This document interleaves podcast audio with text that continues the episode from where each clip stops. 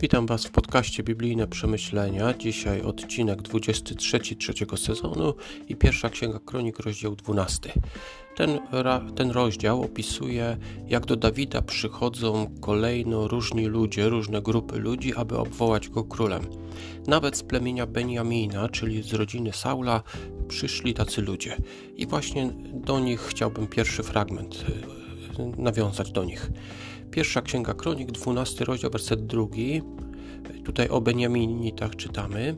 Uzbrojeni w łuki umieli zarówno z prawej, jak i lewej ręki miotać kamieniami i strzelać z łuku, a wywodzili się ze współplemieńców Saula, Beniaminitów.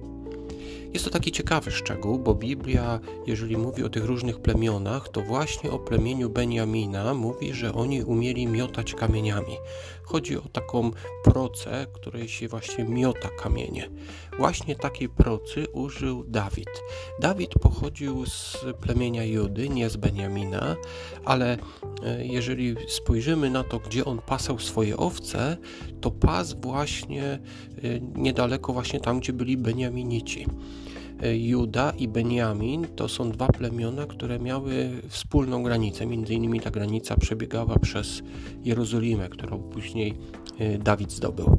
W każdym razie to jest taka myśl, to nie jest coś pewnego, ale dużo wskazuje na to, że Dawid nauczył się miotać kamieniami właśnie od Beniaminitów, którzy byli najlepsi właśnie w tej sztuce.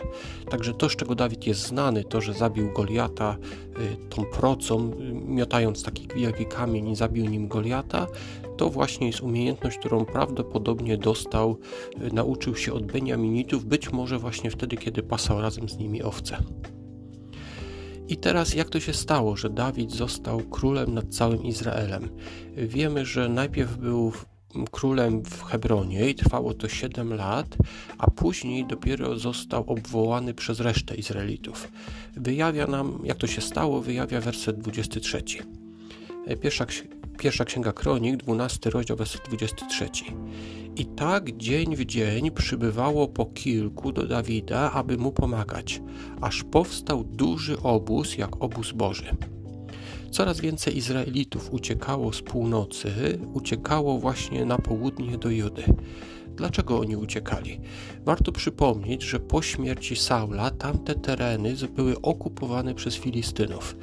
Y, niby rządził jego syn, ale jego syn nie rządził tam, na całym tym terytorium, gdzie rządził Saul, rządził na takim malutkim fragmencie tylko. Tak na dobrą sprawę tam rządzili Filistyni.